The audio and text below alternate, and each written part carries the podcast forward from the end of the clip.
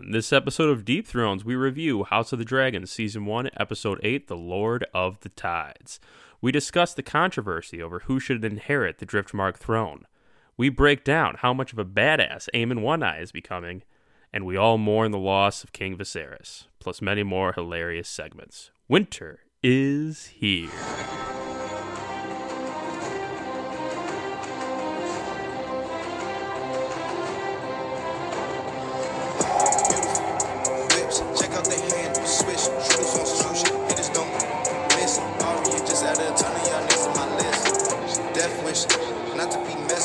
Welcome back to Deep Thrones. This is a review of season one, episode eight, Lord of the Tides. Lord of the Tides. I'm Sims, my partner Sheedy's here. What's up, Sheeds? Hey, how's it going, man? Uh, you know, be a little bit better if the Bears won today, but that's Well, the okay. Vikings won, so we're all very happy about that, right, Vikings fans? Skol, they beat the Bears today. Honestly, it was such a it was such a weird game, such a shitty game. I feel like both Is- teams. Is Kirk Cousins elite? Well, that, that's easy answer is no, no. I mean, I guarantee you, he's got an elite pair of jean shorts at home. He cuts his grass to the perfect height, you know. Wears his collared shirt when he goes to Sunday mass. Some nice New Balance shoes. But man, he loves throwing interceptions. I mean, it, we all love some good interceptions sometimes. I love Kirk Cousins. First off, folks, you may be, as you out there listening to us talk about football on this Game of Thrones podcast or House of the Dragon podcast, you might be noticing we both sound pretty good. It's because we're in person again. It's been like three, I think three or four weeks since we've been in the OG studio. Wow, here we are. It feels nice. We're back. We have our first home game in weeks. It's nice. Drinking some Krispies provided to us by guest of the pod, Allie. So very appreciative of that. Shout out Coors Light, Molson Coors. The mountains are so blue. It's crazy. And um, I wanted to bring something up in the intro, Chris, if I may. Of course. I did a little research today because I was just bored. Looked up Ryan Condal, who is the showrunner. HBO uh, affirmed their belief in Ryan Condal. Not only did they uh, name him the sole showrunner for season two, Wow. of yeah, and he's got a great team around him. A lot of producers, a lot of EPs, but he is he's got full creative sort of juice there. They also um, showrunners get long term contracts with networks. We see it all the time. Uh, and he signed with HBO, and he's going to be with HBO for the foreseeable future. He uh, gave a shout out to George R. R. Martin, said he can't believe, you know, from the first day he picked up his book, he gets to do this. And he also said he hopes way past House of the Dragon, he will get to introduce us to Westerosi characters. That's very, very positive news. I kind of, I mean, I love that guy. You could tell he's just a student of the game, and he's not, so far, not making reckless decisions like Dave and Dan did. Yeah, no, I totally agree. And as like a kind of a showbiz guy, does he already have season two like written? Like, how far out ahead do, So- do you get on that? They have it mapped out, right? He has like the usually what you'll do is he'll have it mapped out. Production will start in uh, I think they said they want to start production in March of next year, which we alluded to the fact that that means they're probably trying to get a spring release the following year because they don't want to compete with football. Yeah, smart. So he probably mapped out a general direction of where it's going to go to HBO when he pitched the show, like the five season pitch, because it was rumored that it was a five season pitch. And now, right now, while we're watching the show, he's probably dialogue writing the 10 episodes. Not just him, he has a team with him. As you'll see, every episode's not going to have Ryan Condal's name on it. There will Right. be other writers, other producers attached to it. It's just he essentially is telling them, like, this is what's going to happen. You could do the words, but Gotcha. in, in show business, it's so in television, it's so much more different than film. In film, an executive producer isn't the writer; he's not a director. He usually just funds it and kind of stays to the side. In TV, the executive producer is literally the heart and soul of the show. Like they'll come to Condal and be like, "This color for the high tower," and you're like, "Yeah, yeah." Well, that, I mean, that makes a lot of sense because the level of detail that they have on these sets and like throwing in little like sim- symbolic things that represent the Westerosi world has been way cooler than I thought Game of Thrones was. Uh, yeah, I feel like D and D weren't very detention like uh, detail oriented. And in fairness to them, we didn't know what it would be. You know what I mean? Right. Game and of they Thrones. didn't have the same amount of money behind it. No, especially not early on. And Game of Thrones blew up, and now HBO is like, okay, we see the the, the world, you know, that could, this could be. And I don't think D and D were massive fans of the book. They read the books, and I think they thought, oh, we could make a show out of this. Mm-hmm. I think they were guys who wanted to make it show business and saw a really cool opportunity. They did a great job adapting. Yeah, I thought, I mean, again, best show of all time from like seasons one through six. Yeah, and then it kind of just dropped the ball. But, Yeah, uh, I do want to say this episode is dedicated to Viserys Targaryen, Mm. first, first of his name, R.I.P. to the realist. Yeah, he he died at the end of that episode, like guaranteed. He's a dead boy. he's a dead boy. He's a dead boy. He was breathing heavy. Then he had his eyes were just like open. He's he's honestly he needed it. I'm sure at that point, you know, you get so old, you kind of welcome it. I feel like, mm-hmm. yeah, he was welcoming it. well, let's let's dive into this review here. All right, so it starts off, and they make a note. That it's been a six-year time jump since last episode, uh, and uh, Corlys is hurt. Corlys is hurt, and Vaemond is talking to Rhaenys, and they're sort of discussing like what's going to happen with the Driftmark throne. Yeah, so Vaemond is of course Corlys's brother, and he feels like he's the only blood, real blood that's Velaryon that can inherit Driftwood, or I guess Driftmark. So it's like you can already tell this tension's been going on though. Like he alluded to beef with Cor- Corlys from years ago. It seemed like in that conversation. Yeah, Vaemond is sort of he's really hammering the like this is our throne, this is our blood's house, and you know he's of course telling Rhaenys like you know as well as I do that Laenor that aren't his kids, you know, Yeah. and she's even smart and like hey you're speaking of treason, Vaemond, like care- mind your tongue. But Vaemond really is brash. Really doesn't give a fuck about shit, Marty. I don't know shit about fuck Marty, but yeah, I don't. He he to me he's just an entitled little piece of you Shit. know piece of shit. I mean, he was a mouthy on back at like the Stepstones during the Right. war as well. And he hasn't earned anything. Corlys brought all the wealth to House Velaryon. I know. And now he's like, "Oh, our house, our house," and it's like, dude, Corlys made it's Corlys's house. Mm-hmm. You're just living in it. You're a tenant. Rent's due Thursday. All right. so quit questioning Corlys's wife sitting upon his throne while he's hurt. And don't worry, Corlys wasn't in that episode. He is hurt gravely, quote unquote, but he'll be back. He'll be Yeah, fine. he so he got like sliced in the neck on the stepstones. Dude, he's fine. This little neck slice in the stepstones don't mean shit. Yeah, the stepstones, by the way, let me tell you something. This is turning into a real Afghanistan situation because these guys, Pull the troops this out. is very much they, they they went there, they hashtag mission accomplished one, and now they got to keep bouncing back. They really didn't clean the stepstones are an issue. well, we we've got to stop all stepstones terrorism. Yeah, that's true. Now watch this drive. It's true. Now watch this, now watch this draft. We got to defeat the crab feeder. Uh, we hop to Dragonstone where, where Daemon is looking for eggs, and he finds a clutch of three. Syrax laid three eggs. Syrax, of course, is the the dragon of uh, our queen to be, Rhaenyra. Yeah, and the dragon eggs, I guess, like come in pods. It was like kind of like saucy when he was digging into them. Yeah, it's some afterbirth. I feel like Ugh. little dragon afterbirth. Does it go into the mountain to do it? Yeah, he like he went in. It kind of looked like she, where right? uh Oh, you're talking about Daemon. Sorry, I was yeah Daemon dragon. Um, it kind of looked like where Jon Snow was with It uh. Danny when they were like looking at those symbols and stuff. It does, but the, it, either they didn't dig hard enough in this time period, or you know, I guess 200 years, some erosion, maybe, maybe that, you know, I don't know.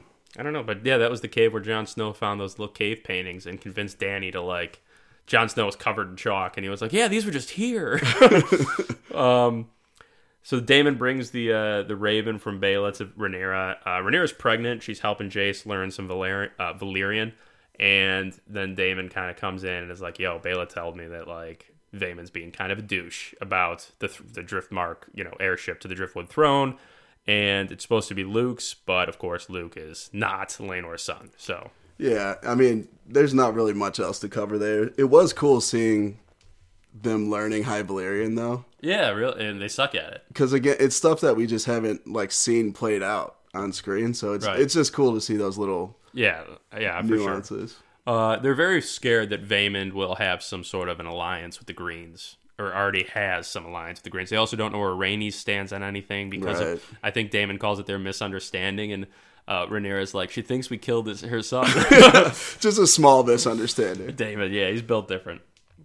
Uh, and then they go to King's Landing. Uh, we cut to King's Landing. There's a hop across the narrow sea to King's Landing, and there's a small council meeting taking place. And again, as with this show, each episode they sort of really dive into the issue at hand, and this issue is who will sit the diff, the, the Driftmark thr uh, the Driftwood throne at Driftmark, and this is what they're discussing. And a lot of smoke kind of be thrown back and forth.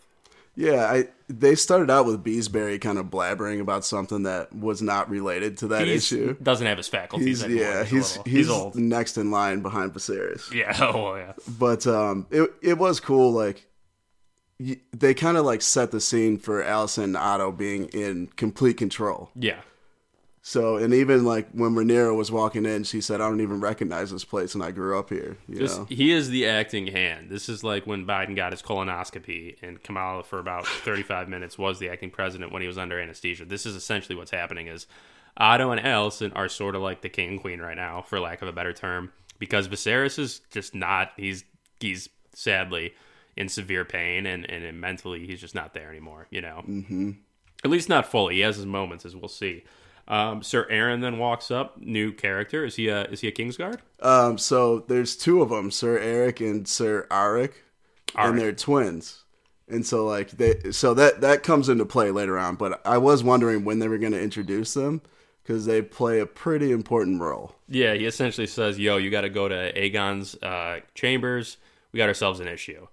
Alicent goes to Aegon's chambers. Sort of a delicate scene that we'll handle here, uh, and it turns out that Aegon sort of they didn't. It, he sexually assaulted a handmaid. Yeah, yeah, yeah. yeah. He sexually assaulted her, and Alicent, of course, is like terrified of it, you know.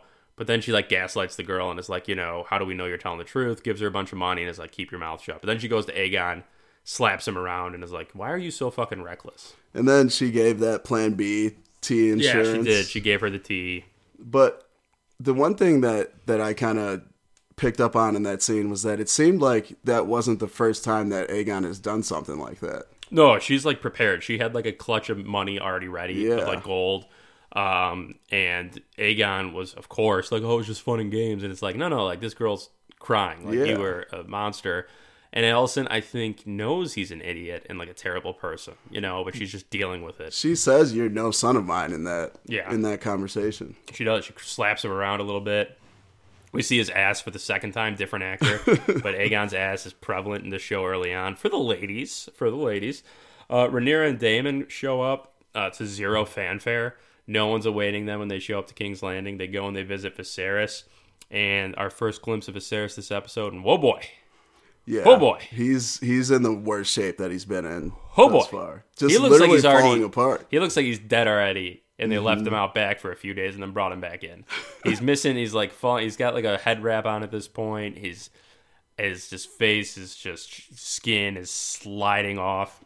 And Rhaenyra's trying to slide into the conversation about. I mean, they're there to get Viserys on their side and Luke's side to take over Driftmark.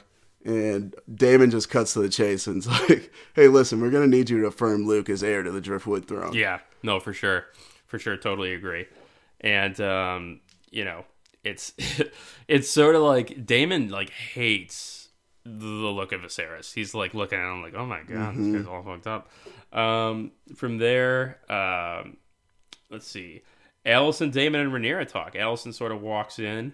Uh, there's a lot of heat in this scene. There's a lot of heat in this scene. Yeah, there's um Rhaenyra's not happy with the changes that have been made. Daemon's saying that Alicent and Otto are basically taking over and ruling the realm. And it's not for love of Viserys, it's like a power grab move. Yeah, well, even Daemon, when Viserys was having like his tea, sniffed it, and then even says to Alicent, he's like, "You guys are just milk of the poppy and him up." Hmm.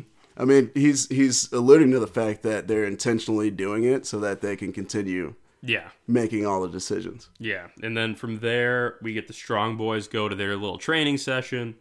Uh, they're doing some some fun sort of working out. This is their first time back in King's Landing in like six years, and of course, all the people are looking at them like, "Oh my god, they are Yeah. not Laenor at all related to Laenor." And then uh, they turn around, and Aemond and Sir Criston are going at it, and Aemond's a badass. Yeah, he's holding his own with Sir Criston. Aemond's uh Aemond's really showing like his kind of character arc here. Oh yeah, where he goes from the s- small shy boy and now he rides Vhagar and all of a sudden he's got he's got all this like um what's the word I'm looking for here swagger. swag juice you know. I can't help but relate. I can't help but relate because I used to be just this little pipsqueak, and now I'm a bit of a drip god.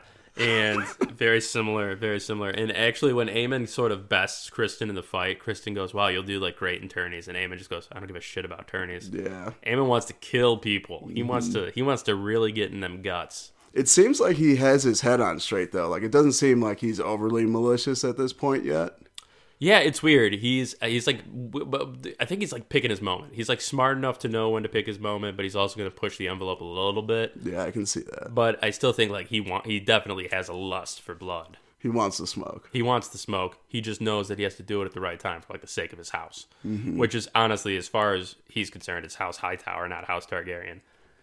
He's he's not he's not Joffrey level yet. No, he. I don't think he. He's too strong to be Joffrey. Joffrey was just a. He, he, other people had to do his bidding. Like Aemond will do his own bidding. Yeah, for But I still think like right now he understands the politics of it. He's smart enough politically to know that he can't bid just yet. Right. He has to wait till the. It's like eBay. You know, you wait till the last second, you do the up bid, and then you got it.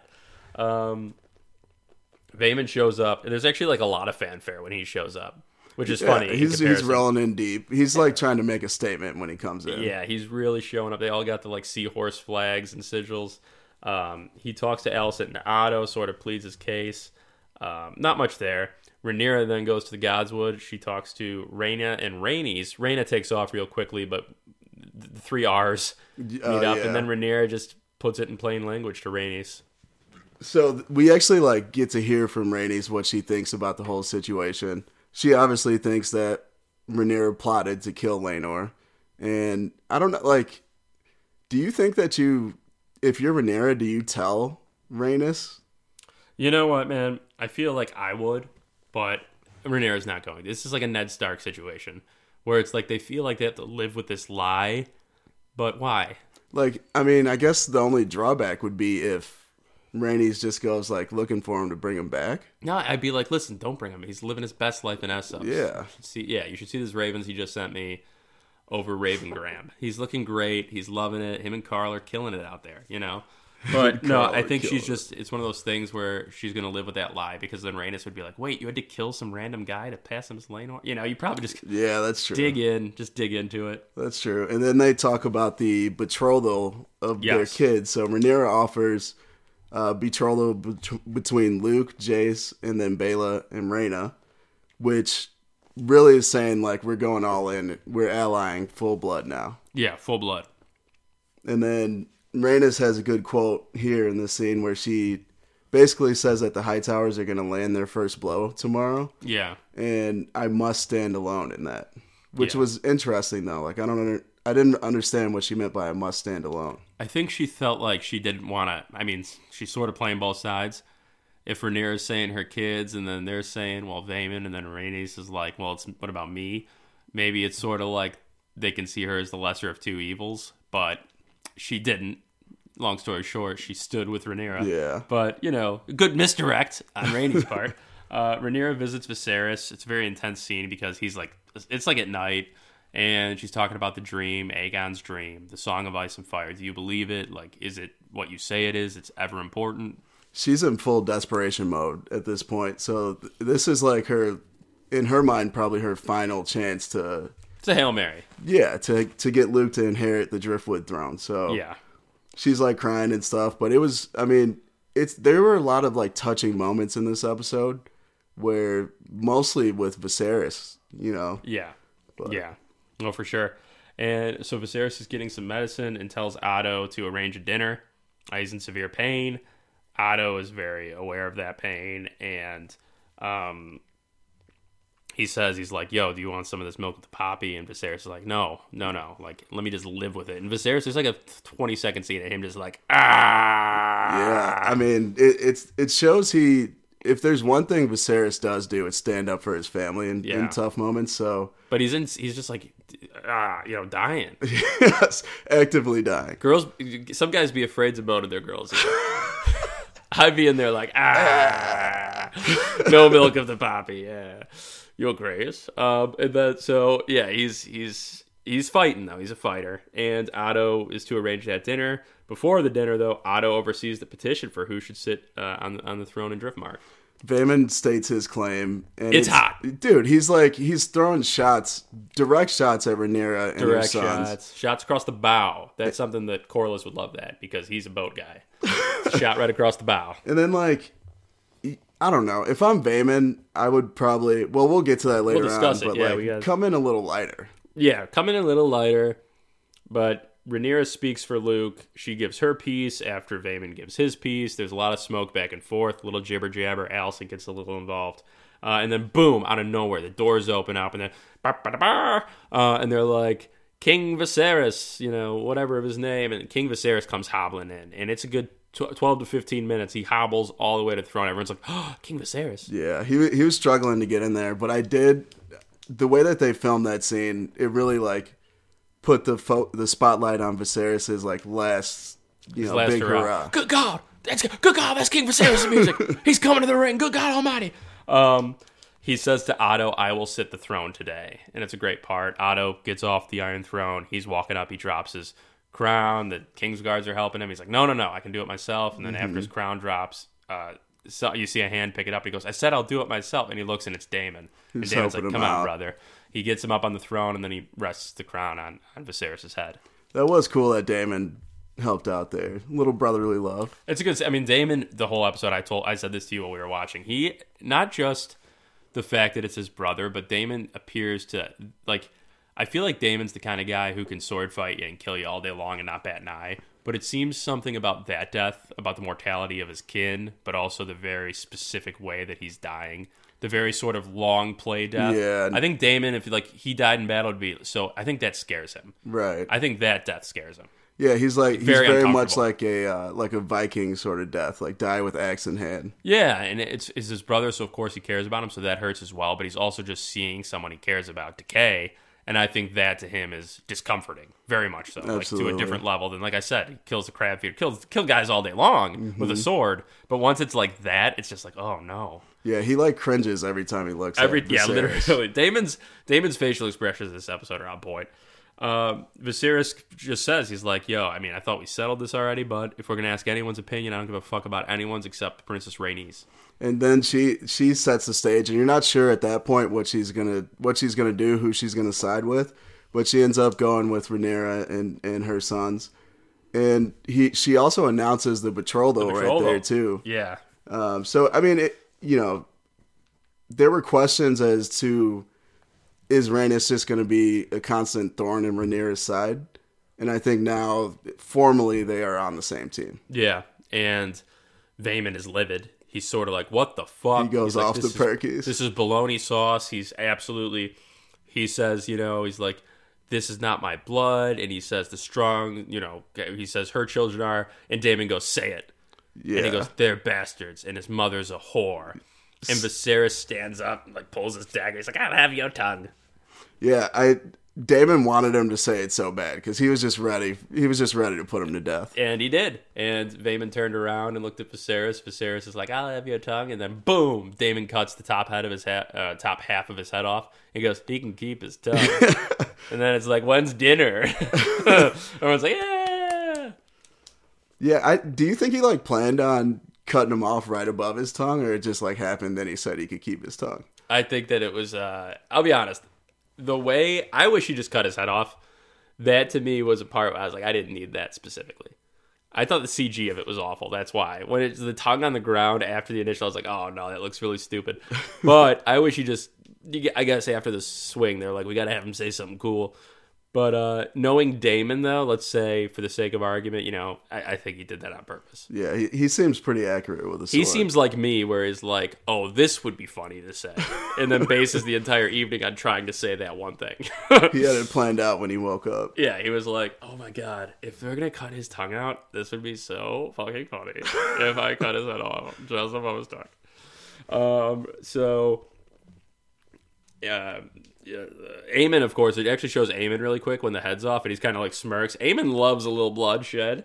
Um, Rhaenys has a quick scene where she sees dead, dead Vaemond. She just Yeah. staring at it. Very weird. So she had like a kind of a smirk, maybe. I don't like that. I think if there's one scene in this episode that wasn't necessary, I, that one that- that I, yeah. that didn't do it for me. Yeah, and we'll discuss this during the rating, but there's a couple opinions I'm seeing via text that, you know, again, it's just a matter of what do you think needs screen time, you know? Mm-hmm. And genuinely, we haven't had much from Rhaenys too much, you know, yet. So, but also that didn't, I didn't get it because what I can't tell. Was she smirking? Did she have tears in her eyes? Almost like, oh, war is definitely coming. I didn't get it.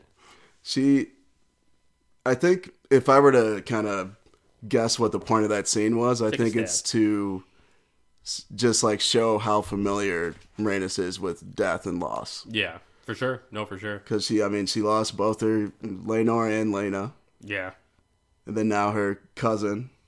Yeah, he had it coming though. or brother-in-law, I guess that'd be a brother. Brother-in-law, yeah, husband's brother.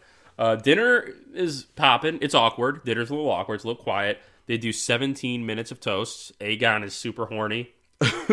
Keeps making jokes to Jason Luke. He's like, "Hey, yo, boys, let me tell you, you're gonna love the porkin. Porkin's fun. Um, you're gonna like to smang them girls." He's like, "If you need any pointers, just ask old Aegon." Uh, but again, we have to remember that Aegon is literally sexually assaulted someone earlier in the episode, Yeah. so his experience is dubious at best. He's a he's a drunkard, and he he's a drunkard and a rapist. Yeah. So um, obviously, Team Greens is sort of riddled with terrible characters at this point. Uh, Viserys sort of gives a speech asking for peace amongst his house, uh, and he's very aware of his own mortality, as is everyone. He brings it up, takes the mask off, his eyeballs missing. Uh, This was interesting to me because this was the first time that Viserys actually acknowledged all the you know trifling and all the violence and stuff going on between the families. Um, before it seemed like he just kind of you know would address it for a second and then be like, "All right, just all get along." yeah, he really seemed though adamant, like you said, like he knows this is his last stand, and he's got to give it all he's got, and he's just like, and then he's like, if you're not going to do it for the the kingdom, if you're not going to do it the realm, just fucking do it for me. Mm-hmm. And it's like, you know, that was really nice of him to say. It seemed like everyone liked the message and people were getting along. The music Sounds great, doesn't work. They're like, sounds great, doesn't work, Viserys. Otto even smiles for a bit, which I haven't even seen him Yeah. cheese before. Helaena gives a toast. It's super awkward. She is a very awkward girl. She's like, mostly your husband ignores you, except when he's drunk. Haha. and everyone's kind of like, oh, that's weird. And uh, Jace dances with Helaena. Um, and then Jace sort of makes a move at Aegon a little like aggressively. And then Aemond stands up real fast. It's really weird. Aemond, of course, protecting his brother. And then uh, Aemond gets a nice big dinner. It's a, it's a pig. It's a roasted pig. Yeah, I knew it was trouble when that pig got set in front of him Yeah. Oh, because Luke starts the pig laughing. dread, yeah. yeah, and then Aemond's not gonna. Aemond's not the type to get mocked anymore. So Aemond stands up. He's like, I would like to toast my nephews, which I forgot that they're his fucking nephews, which is wild. The strong boys. Uh, and he goes, um, to my nephews who are like handsome and wise and strong. Strong. to the strong boys. And everyone knows what that means. And then the strong boys and Aemond and Aegon get into it. Yeah, And so the Greens whoop their ass. so it, it was all peace, love, and chicken grease before that, and then the strong boys just get macked up real Yeah, quick. and it was war boars and Horse. and fucking whores, and they started slinging slinging fists, and Daemon uh, breaks it up eventually. Daemon breaks up the fight, and Aemond almost for a second, Aemond and Daemon were looking at each other like, "Are we gonna go? Is this gonna happen?" And they both sort of smirked, and I think Daemon was like, "Listen, little guy, you don't want this fucking smoke. Possibly a little foreshadowing there. Maybe smoke later on. We'll see." There's a white worm spotting. Finally, she's, Yeah. she's been she's, she's just been operating in the darkness. 25 years later, like her first episode to now, and it's just like there she is, looking the same. And uh, everyone was casted pretty well at their older selves. Obviously, this is the same actress, but it's just like the one that always confused me was Laena. Her older actress looked like she was like 45, and it was like, well, I don't get that she was 12. Yeah. Um, and she's getting a little bit of intel from that woman that you said kept being spotted in every scene. She's Talia. the handmaid, Talia. Yeah, she's hearing everything. She pretty cool. Talia Talia is not as sneaky as she thinks.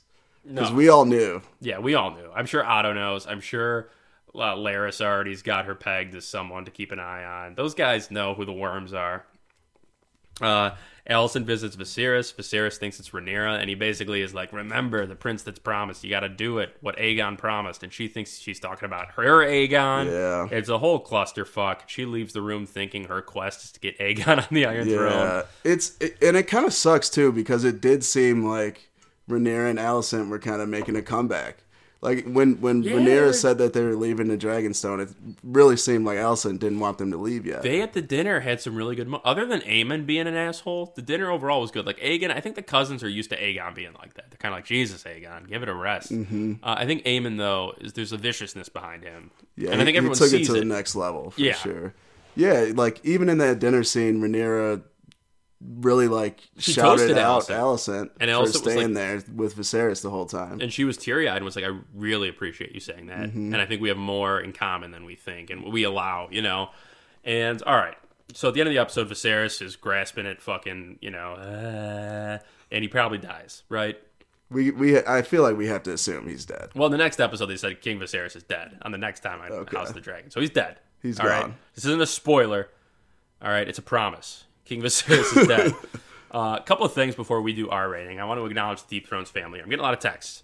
Some people loved that episode. Okay. Some people hated that episode. Interesting. And I feel like that's par for the course for this particular show. I think some people think the screen time in each episode is really focused on like one titular event, and it's like who's going to sit the throne of Driftmark? Who's Driftmark? Driftmark? Driftmark? And it's people that I'm seeing. It's like the character development of everyone around that insular circle. It's sort of like, oh man, they're so worried about introducing us to time jump Aemond and time jump Aegon and time jump Jace mm-hmm. that it's like the people around there, like the White Worm. It's like, well, we the fuck, who cares, you know? yeah. To yeah. non-book readers, it's sort of like, oh, her again? What's what's her deal? You know? Yeah, I, I mean, I could definitely see that. It's, it's like odd because it's such a smaller setting than what Game of Thrones was. Meaning, like we're not jumping from Winterfell to King's Landing. You know, this whole episode was basically in King's Landing and Yeah. then Dragonstone. And people will compare it to Game of Thrones, which probably is fair and unfair, I'd say, because it's its own show. It's completely own show. Same mm-hmm. world, its own show. I do think though that like I, I did a Game of Thrones rewatch recently, and there are some episodes in that that are fucking pointless. Yeah, Quite a few between Yeah, one like and a- five. The amount of Bran traveling scenes, and it's and you might be like, oh well, Bran traveling, but in the rest of the episode, there's nothing happening. You know, so that happens. Mm-hmm. And the thing is, is when you build a show, you build the world, and specifically what they're doing. It's so complicated. The amount of time they've had to jump. I told you, I was like, they're jumping so fast, and yet it sometimes goes so slow. This, that's that's their biggest challenge. But the good Yeah. news is it's only this season that they're going to have that. And challenge. now it's done. Finally, no more time jumps. I don't have to be like Mm-hmm. it's done until two more episodes. It's done, uh, and going forward. But I think those complaints are valid, and I think nine and ten are. I think they probably prepared for it. Nine and ten will be their redeeming episodes because that's when the fucking action finally comes. I mean, I, I loved this episode. I really liked this episode too. I really liked this episode. I sort of, and again, we have a lot of text saying they loved the episode, so it's it's very you know it's very hit and miss with people. Uh, but I, I understand why for sure. Yeah, It's absolutely. it's definitely not one of those situations where I'm like, what? How could you not? It's one of those situations where I'm like, oh, I totally get that. yeah, absolutely. So that being said, what would you rate this episode? 10 out of 10. I'm kidding. I'm kidding. I give it a, a 7. 7. It was Seven. really liked it. I really liked it. Um, the reason I actually had an 8 originally, but the reason I switched it to a 7 was because I was like, you know, some of the things, it's a CGI for me, which is like, has nothing to do with the show itself, I guess, in terms of the pacing, but it takes you out of it just for that second. You're kind of like, oh, come on, that looks so weird. Uh, but otherwise, I really liked it. I really like New Aemond. I think the actor who plays him does a really good job. I love his vibe. He's got like sort of a weird mouth. You know, he's doing this like a Botox Aemond. you know what I'm talking about? He looks like a real housewife of, uh, you know, Hightower. Uh, so, Aemond. Okay. Um, 10 so stars for Aemond, 7 stars for the episode. I'm gonna give it. I'm gonna give it a seven point Mm-hmm. So I actually, I like I said, I love the episode. I do. I kind of view from a different angle because for me, watching that, those events happened from Fire and Blood, but the holes aren't filled in. So like actually watching it played out, seeing the conversations that Viserys has with Rhaenyra Filled in your holes. and Alicent, filled filled the shit out of my Filled all those holes, yeah. But I yeah, I thought and I like the angle that they kind of made Viserys go out with a bang too. Yeah, me too. Me too. He, he I like that they gave him that. It's George R. R. Martin himself said that like in his story, Viserys is very much a placeholder, and the show actually gave him heart. Paddy Considine brought him to life. Um, I assume next episode will technically be Paddy Considine's last episode because it'll be him laying there like ah, you know. But he did a great job. What a fabulous job by him. I think that deserves a shout out of all the people we've seen. Obviously, Millie and Emily Carey and all that, but And then they also the one point that I that I really liked was that they added some likability to Alicent.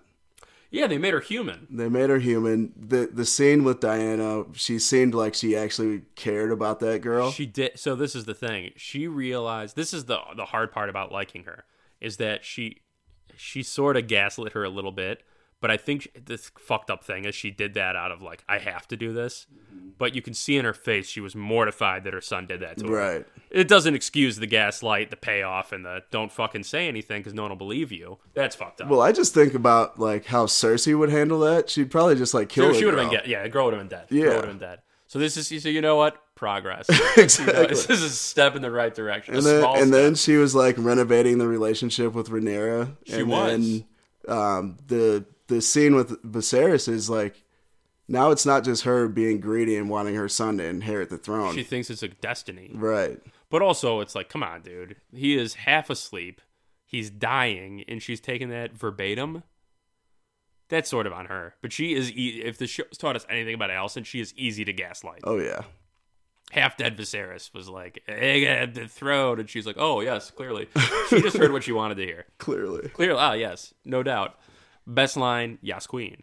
So my best line is from Viserys to basically everyone at that uh, dinner table, and she, he said, "The crown cannot stand strong if the House of the Dragon is divided," which turns out to be very true. and We'll Mm. Very probably true. learn that in the Yeah. next couple episodes. Yeah, this is, the, this is House Targaryen takes a wild turn in their history here. What was your best line?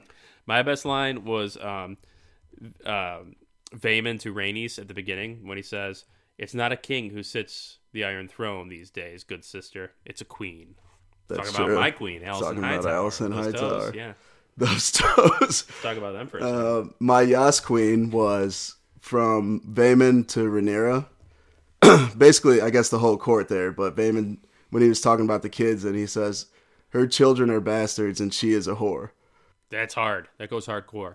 And then he then he got himself killed. Yeah, that's a rough Yas Queen, and mine is too. Alicent Hightower to her son, "You are no son of mine." Mm-hmm. That's rough to hear. Oh yeah. That's rough to hear. Especially since she like from this point on, her whole life is about installing Aegon as king. I know. It's less about him, and I think more about the Hightower name at this point. And I think she's fine with that. You know, it's sort of like riding whatever, whatever, whoever's hot. She's riding the hot hand, and unfortunately, it's Aegon. Um, so hottest moment, Chris. What is yours? My hottest my hottest moment was the dinner with the fam. It was hot. It was nice. It, I liked that it was a bunch of it was like a roller coaster of emotions. yeah. There were times where you're laughing and smiling, and then it ends in a fight. And fight, yeah. It's also, like I think like it really, I think it sets the tone going forward. Like it's not all fun and games anymore. no, yeah. The pieces are in place. The games are sort of just beginning. Um, and that was a hot scene. And I actually, you know what's great? The pig looked delicious, didn't it? It, it looked, it It looked very good. really well. it's good. And pork Nice- is nice difficult. You sear. got to cook it nice. You know, uh, you can't undercook. You know, uh, pork. yeah, you'll get sick. You'll get sick, and hopefully, Aemond's fine. Um, my hottest moment was when King Viserys came into the the throne room, popping Yeah. out, doing it, limping his way to the throne, killing it. He looked great. They needed one of those chairs that old people sit on. You know, that takes them up the staircase at their house. You know, Yeah, he need. Well, he of also needs like a Bran chair too. he does. He needs. Well, it's a wheelchair. No, it's a Bran chair. You should say that the next time you see someone in a wheelchair. Do you need help getting out of your Bran chair? what? Sorry, this building's not Bran chair accessible. so get the Oh fuck away from me. Mount Rushmore, which I don't remember what our topic was. Uh, most influential deaths. Um, my first for I'll go first because I feel like you went first. yeah, rip time. it. Influential deaths. Um, Robert Baratheon. Ooh, I had him on my list as well. Yeah, well, it's, come on, man. I mean, his death literally kicked off the events of Game of Thrones. You can argue somebody else's did, but I'm not going to say his name because I might use him later. So I'm gonna roll with Ned Stark. That's a big one. That's that's a massive one. Ned Stark, yeah. I mean, honestly, the Nedless Horseman, the OG. The I mean, Nedless I think in terms of the show, like the significance is, you know, unheralded. I think Ned Stark's death above all the other deaths was massive. My second one will be Jon Arryn because sort of keeping in line with that, uh, just in terms of what it sets off. People forget about Jon Arryn. Because he dies, Robert brings Ned to King's Landing. Because Ned's in, it's everything starts with Jon Arryn's death, which started with Littlefinger. It's just so great. Fucking Littlefinger. Okay, I'm gonna roll with uh, Jon Snow. That's a big death. Jon Snow, and then then he rose. He rose. Uh, On the third episode, on the second the third episode, he episode. rose. yeah, yeah, that's great stuff. I'm gonna go with uh, Khal Drogo because. Dany couldn't really become the full Khaleesi she was. Her man was holding her back a little bit, and she couldn't fully. Technically, his death is what brought forth the birth of the dragons, Yeah, that's true. and because she walked into the pyre, you know. So Khal Drogo, I love you, buddy, but you're dead. People forget that Dany accidentally killed him too. She did, yeah, she did. Well, he he had sepsis. He was sick. he got an infection, and then she was like, "Hey, witch, who he was just pillaging your village, help him." And she was like, "Oh, okay." It turns him into a zombie. Yeah, and then she sat on his face, smothered him. So I'm gonna go with the Red Viper Oh, yeah. because because Tyrion basically if he doesn't if he doesn't taunt the mountain in that scene, Oberyn Martell. then Tyrion's fine and everything. He stays in King's Landing, probably becomes Hand of the King again. So yeah, Red R.I.P. to the realist, Oberyn Martell. We love you. Uh, and my fourth is going to be controversial one, but a pretty big one: the Night King. Damn it, I had him too. Well, to guess what? I drafted him, so you're gonna have to go into your second round picks there because the Night King. Uh, hate the way it happened, but there's no denying it was big. Yeah, definitely big. Uh, well, shoot, I didn't have anyone else written down, so let me just. I had a backup: What's your backup? Daenerys Targaryen. Oh, that wasn't influential. For me, it was. All right, I'll roll. I'll roll it. Actually, you know what? No, I'm gonna go with um with Missandei because Missandei dying is what That's true. set off Dany and made her the Mad Queen. She turned around. She was so angry. She had that little pouty Emilia Clarke face, and then the episode ended on it. So Oh my cute. gosh. So cute. Um, you blew it. I think I think this week's you blew it's an obvious one. It's Vaemond trying to claim Driftmark and Okay. Well, just getting his head cut off. first off, I don't appreciate you saying it's an obvious one because I'm a different person with different thoughts. But I also chose Vaemond. so on behalf of both of us, Vaemond, You blew it. You yeah, blew it, you buddy. And I don't particularly love you. well, I don't love him. I mean, your your tongue's hanging out. Yeah, it's true. His tongue's hanging out for sure. Uh, Corlys, hopefully, he's back next episode. We need that steady hand that Corlys is to sort of bring a little fire to the to the blacks because the greens are sort of. I mean, Aemond ended on a high note, man. I mean, it, it seems like it seems like from the previews of next week that that the Greens are in control. Yes. Moving forward, Well, which- but, but also there are they're in King's Landing. Rhaenyra and her family's going to Dragonstone, so they're sort of Out of the in loop. they're uh, they're in sort of the spot. They're in the capital. You know what I Yeah. mean? So they are able to move the chess pieces as they see fit before anyone can react. Right. And we'll see, obviously see that next week. I do think like overall, you know, hopefully the pacing sort of slows down in a weird way, but also speed. You know what I mean? Do you get what I'm saying?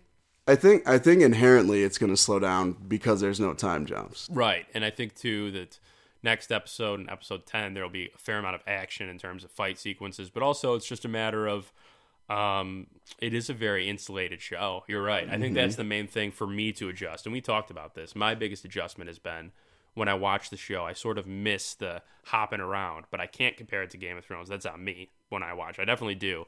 Uh, And but- who knows? I mean, when we get introduced to more characters, there might be more, you know, locations that we see. That's what I'm saying. I mean, when we looked into the lore and we look into the story of all these people who participate in these battles and stuff, they're going to need a little bit of introduction, a little bit of juice, you Yeah. know? And I wonder if sort of season two, they'll open it up completely almost and make it more of a Game of Thrones style, where this season one was very much like, well, we have to do all these fucking time jumps. The last thing we need is 18 houses, right. or else people will be blowing their brains out trying to pay attention to this. And I and I think season one was very much the story of Viserys' reign as well. So obviously Mm-hmm. that's going to be focused in King's Landing. Yeah, no, I totally agree. I totally agree. All right, so the next segment is strategy with Lord Mims. Mims, Lord Mims, if you are Vaemond, Vaemond Velaryon, VV, uh, would you press your claim? Would you have raised that stink again? But let's try it. No hindsight. Right. You don't know about your tongue. you don't know about your tongue. You don't know anything about your tongue. All you know is is that legitimately your house seat is about to be taken over by bastards. And you know it. Everyone knows it. Everyone it. knows Everyone it, yeah. Everyone knows it. I, I, I maybe I state my claim to the Driftwood throne, but you have to, especially after witnessing the king say that you know if someone else speaks this treason, that their tongue's coming out. Yeah. Like you can't go in as hot as he did. He went in way too hot. He went in way too hot, and Corlys isn't even like dead. So I, like the timing of it is not good either. Right, that's the weird part. They're really expecting Corlys to like die from this wound. Which like Corlys then pops up like, "Hey, I'm fine." yeah. And like yeah, so I, I think he went about it in completely the wrong way. But also like we were talking about this when we were after the episode. he didn't earn anything for House Velaryon. Oh, Corlys did the nine voyages were all Corlys. Right. He did everything. The guy literally made House Velaryon what it is. Sort of a Tywin in that sense, where like obviously House Lannister was a rich house, but Tywin sort of made it like boom, like this is fucking House. Basically, rule the Seven Kingdoms right, in a way. right. And Corlys, to his own end, is sort of, and you. The reason that this is such a significant thing is because of what Corlys. The reason this debate's even happening, the reason House Velaryon's, you know, is such a significant house to begin with because of its fleet is because of Corlys. Right. The- it's not like if this happened, like oh. The, uh, over at the crag, what's it called? That house, you know what I mean? The Meera Reed's parents. Oh, there's a- yeah. like, let's settle this in King's Landing. Be like, no, you guys fucking figure it out. Yeah. It's because whoever inherits this fucking seat has control of the naval fleet. The naval fleet and basically all the trade coming from Essos. Exactly. So that's the only reason that it's even a question. And keep in mind that the only reason any of that exists is because of Corlys. Right. So So, this brother's rolling up like, hey, and silver and, spoon like, in the mouth, kind of. In season or episode two, when he was in it, or was it episode three when they were on the Stepstones? It was two or three. Yeah, it was right there. But we, I mean, we were saying like he's just an entitled little asshole. Like he he's trying to make all these decisions, and everyone like at that table, Corlys kind of looked at him like, He was What are you talking questioning about? Daemon, and then Corlys kind of grabbed him by the shirt and was like, "He's like, I love you, but if you sow dissent or th- mutiny, because big boat guy loves Right. the boat terms. He's like, if you even threaten mutiny, like I'll fucking kill you." yeah. You know. So Vaemond's been off the perky since day one. Very whiny, very entitled. The older brother did all the work. You hate to see it, but uh, Vaemond's gone, and it was a good death, a significant death. I feel like, but again, I don't think it's gonna resonate hugely. I think many people are like, "Oh fuck, he got his head cut off." I think next episode and the episode after is when we'll start to see some some some shit. You know, Agreed. unnecessary titties, Chris. So my unnecessary titties was Aegon assaulting Dyana.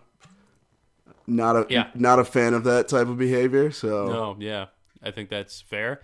My unnecessary titties are it just, and I just wrote Aegon's entire vibe. Everything about him. Yeah, he's, Obviously, Aemond's sort of a loose cannon, but he, we haven't seen him do anything outwardly evil. yeah. I mean, except that fist fight last episode. well, again, but he, was being taunted. he was oh, you're himself. saying um, he punched the two girls and he punched the Oh, boy and then he got his right. eye gouged out.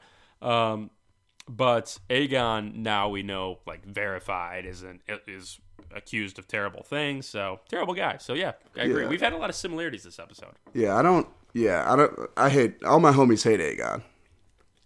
Yeah, um, totally, totally. Uh, I, and I'm one of them, and I feel like I'm one of your, your main homies. Uh, now, I, don't, I don't know, man, because you're Team Greens and like I like, like, I love their mom. You know, that's what they need is a strong father figure to step in with both his eyes.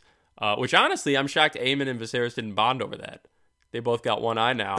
they could do a thing where they do like a oh those uh like you know those races where you tie your two legs together. So you tie your faces together. No, well yeah, yeah. He- they wear like a giant headband. Aemond, Aemond's got to borrow his granddad's mask or his Yeah. dad's mask. It is his dad. Wow, ew. Um, but yeah, no, I love their mom, uh, Alicent. I feel like Alicent is just a strong person, a strong woman. She's got a good constitution. She's a strong too. She's a strong 10. She's a hard 10. She's just a strong woman. Uh, and again, I can't, I think we've talked about this on three straight episodes. Uh, th- let's make it four or five. Her photo spread for um, Rihanna's uh, lingerie. Savage Fenty. Savage Fenty. Is that what it's what? I don't even know what that means. But she is savage and she is Fenty. And she looks great. Oh my goodness. It's one of those things where it's like, uh, so trial by combat. So yeah, so what? What's your? Because you were saying this trial by combat's pretty pretty juiced up this week, huh? No, I mean I don't think it's my funniest. I actually like thought it was like a creative, like a cool idea. Like it, I think it's something you'd want to go to the movies to see. Okay, Genuinely. I'm not even being sarcastic. Um, it's more like keeping up with my spooky theme, and it's sort of. This wasn't my inspiration, but after I wrote it, I was like, it sort of has the vibes of like Cabin in the Woods. If You guys have ever seen that movie? It's a really fun time. That movie. It's very out there, unlike anything you'll see, or like Imagination Land from South Park, right? Oh, I know that. So, Of course, very similar th- uh, vibe. So this movie takes place at the uh, last blockbuster in the world. There is one left. I think it's in Oregon or something, right? Bend, Oregon. That's the name of the um, the name of the town is Bend. Um, a few slackers work there. Uh, some some potheads, but you know these guys who work at movie stores that are like you can imagine the guy like long hair, sort of like a pothead, but he's passionate about his movies. Oh you yeah. know what I mean? What? And he calls them films. Films, cinema, the pictures. Yes. and um, so obviously that's they're very passionate about it. That's where they work. Uh, they're there late night one night getting their their Halloween themed stuff set up. They're putting the decorations out. Um, you know, they're sort of uh, putting a movie display up. With, there's like a massive like movie display always at the blockbuster, and they got all their classic Halloween films on there. And then a massive lightning bolt from like the heavens itself, a lightning strike hits the blockbuster. Oh, shit. And it like goes through like the electrical and it like climbs up that movie stand. And I don't know why, but when it does that, it like explodes, right? And from that explosion, from that lightning strike, all of the monsters, the famous monsters from those famous horror movies, come to life and are unleashed Oh, into the no. world. And it's up to these stoner slacker clerks because they've watched these movies so much. And you ever watch a horror Wow. film and you're like, "Oh, I'd survive this. This is what you do." These guys are like, "We know how to do this." Like, boom, Chucky, right? The uh, Michael Myers, Jason Voorhees, the shark from Jaws is in like you know a lake somewhere, and they just have all the answers to how to get all these famous movie villains. And it's just it's sort of like a horror comedy because these guys are like you know like being really silly. But this madness is unleashed on the world. They're chopping people to bits. Jason Voorhees, Freddy Krueger are out there, and it's up to these like six, you know, not six, but like four buddies to just figure it all out. Dude, I mean, I could fun movie, like right? that. That sounds like something that uh, like a Seth Rogen would be in. Right, he'd be great in it because he he looks like a movie store clerk from the Right. nineties. Yeah, like you get Seth Rogen in there, you get Paul Giamatti. No, that would be weird. Not Paul Giamatti. You get Jeremy Irons. Nope, not not him. Maybe, Uh, yeah. I, I would I would watch that one hundred percent. Right, and it's it's tough because I'm pretty sure all those properties are owned by different movie studios. Oh yeah. But you know, man, it's just I'm an ambitious fella. You know, and I just feel like we come together for a common cause, and that cause making the green, you would the pesto. you might have to like you might have to like make up very similar horror characters. Oh, it's Miguel Myers. Yeah, right. exactly. It's Chunky, Chunky the doll. Everybody, yeah. Frederick Frederick Krueger. Dude, I'm yeah. I'm in. I'm 100 percent in on that. Yeah, I think it'd be a good time, and that's just I think that's a genuinely good idea. And that and Quantum Balls are two of my best ideas I've ever had. And And. Pierre Lebois. Pierre Lebois, the yeah, the French film. Uh, what was it? Oh, Le Premier Garçon, which Oh means the final boy. oh my gosh. So I mean, send us your thoughts on on the episode. Like like you said, we we got some text already, but we love that stuff. That's like really the reason Yeah. why we do this. and it's so- all valid because I'm not going to lie. I mean, me and Chris had some pretty good debates and conversations off the pod, especially early in the season, where I was like, I don't know, man, it ain't it yet. I really like Mm-hmm. it. I really do like it. I feel like the last two episodes have reeled me in. But I don't begrudge anyone who are kind of skeptical still, and I'm excited for the show to earn that trust because it's on them. It's Yeah. on them at the end of the day. I mean, they, And- they've got two episodes to do it. yeah. And I think it's 100% fair, 100% valid. I think what we say is pretty much truth. It's almost like you're listening to the Bible being written right now from Chris and me. because that's all like literal literal truth. That, as, as I've read it, that's how I've always taken it.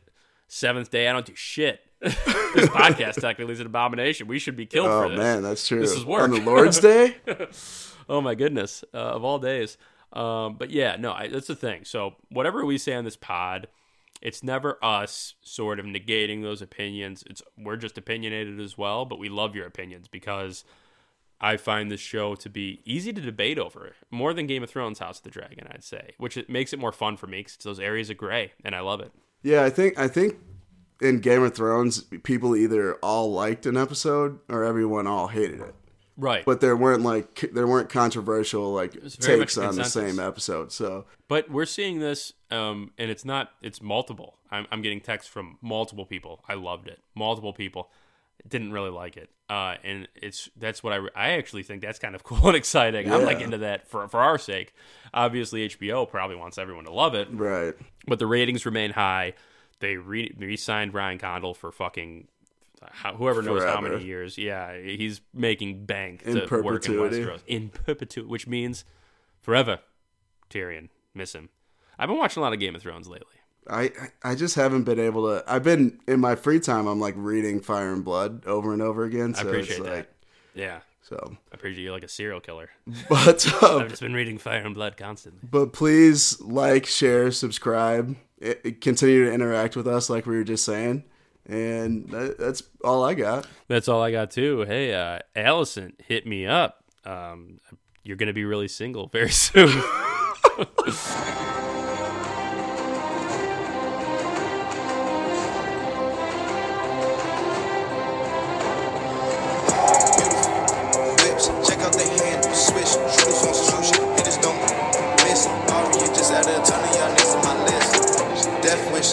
not to be messed with, tested quiz.